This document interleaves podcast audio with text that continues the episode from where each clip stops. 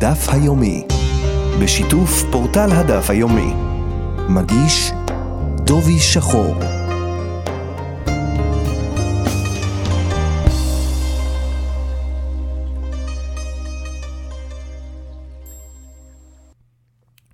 שלום למאזינים, היום במסגרת הדף היומי נלמד מתוך דף כ"ו במסכת קידושין. המשנה בדף מלמדת שקרקעות ובתים, מה שמכונה נכסים שיש להם אחריות, אפשר לקנותם בשלוש אפשרויות, או בכסף, או בשטר, או בחזקה. בכסף הכוונה שנתינת הכסף כתשלום למוכר גורמת בעצמה לקניין של הקרקע. גם אם לא ניתן מלוא הסכום ואפילו אם ניתנה רק פרוטה אחת, חל הקניין מיד, ואת שאר הכסף מחויב הקונה לשלם לאחר מכן. קניין שטר, המוכר או נותן המתנה, כותב בשטר שהוא מוכר או נותן את הקרקע לקונה. ברגע מסתירת השטר, נקנית הקרקע לקונה או למקבל המתנה. מדובר בשטר שפועל בעצמו את פעולת הקניין ואיננו משמש רק כראיה. קניין חזקה פועל ברגע שהקונה עושה בקרקע פעולה שמראה את בעלותו, בלשון הגמרא, נעל, גדר או פרץ, כלומר נעילת הכניסה לשדה או גידור השדה או פריצת פתח חדש או אפילו חרישה בקרקע.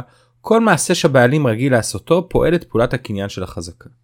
יש לציין שקניין החזקה אינו קשור למושג של חזקת ראייה או מה שנקרא חזקת 3 שנים שמשמעותו שונה. הנושא שלנו הוא הדרך לפעול את פעולת הקניין בקניין החזקה. ברור שבכל אחד משלושת הקניינים הפעולה עצמה אינה מספיקה, אלא חייב שתהיה גמירות דעת גם של המוכר וגם של הקונה במעשה הקניין.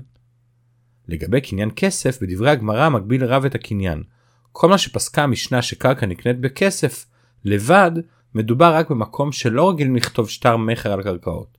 אבל במקום שרגילים לתת בנוסף לכסף גם שטר כראיה לקניין הכסף, הקניין יחול רק כאשר ייתן המוכר שטר ראיה לקונה. סיבה לדבר, משום שבמקום כזה שנותנים שטר, הקונה לא סומך את דעתו על הקניין עד שיהיה בידו שטר מחר. וכדברי רב נפסק גם בשולחן ערוך, שבמקום שבו קונים קרקעות ובתים בקניין כסף, ונהגו לכתוב שטר, הקניין לא יחול עד לכתיבת שטר הראיה.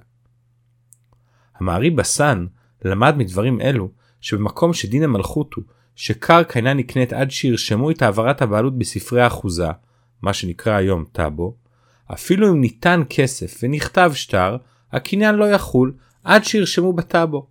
וכדבריו כתבו כמה מאחרונים. חלק עליו החזון איש ואמר שכאשר שני יהודים קונים אחד מן השני, הקניין יחול גם ללא רישום בטאבו. וכמו שבפועל, שדירות רבות נמכרות ללא רישום בטאבו פעמים רבות בגלל שאפשרות כזאת כלל לא קיימת.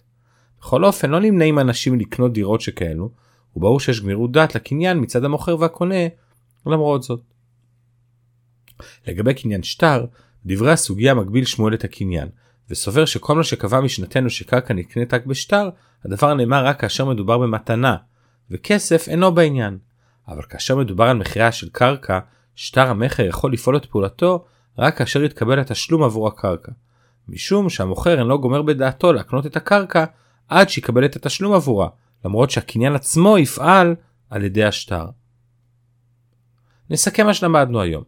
לימדה המשנה שנכסים שיש להם אחריות, כלומר קרקעות ובתים, נקנים בכסף, בשטר ובחזקה.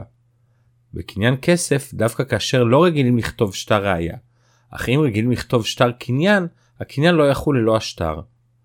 ראינו מחלוקת באחרונים האם הרישום בטאבו מחייב או לא מבחינת הקניין. לגבי קניין שטר, לימד שמואל שקניין שטר לבדו ללא כסף רלוונטי רק בהעברת בעלות באופן שהקרקע הועברה במתנה, אך אם מדובר במחר שכולל העברת תשלום, אפילו שהקניין נעשה בשטר, ללא התשלום אין גמירות דעת ולכן הקניין לא יפעל. ובנוגע לקניין חזקה למדנו שניתן לקנות שדה על ידי פעולה בעלותית של הקונה, ובכך הועברה הבעלות בשדה. עד כאן מקצרה מפורטל הדף היומי מסכת קידושין בדף כ"ו. שבת שלום ולהתראות ביום ראשון בדף כ"ח.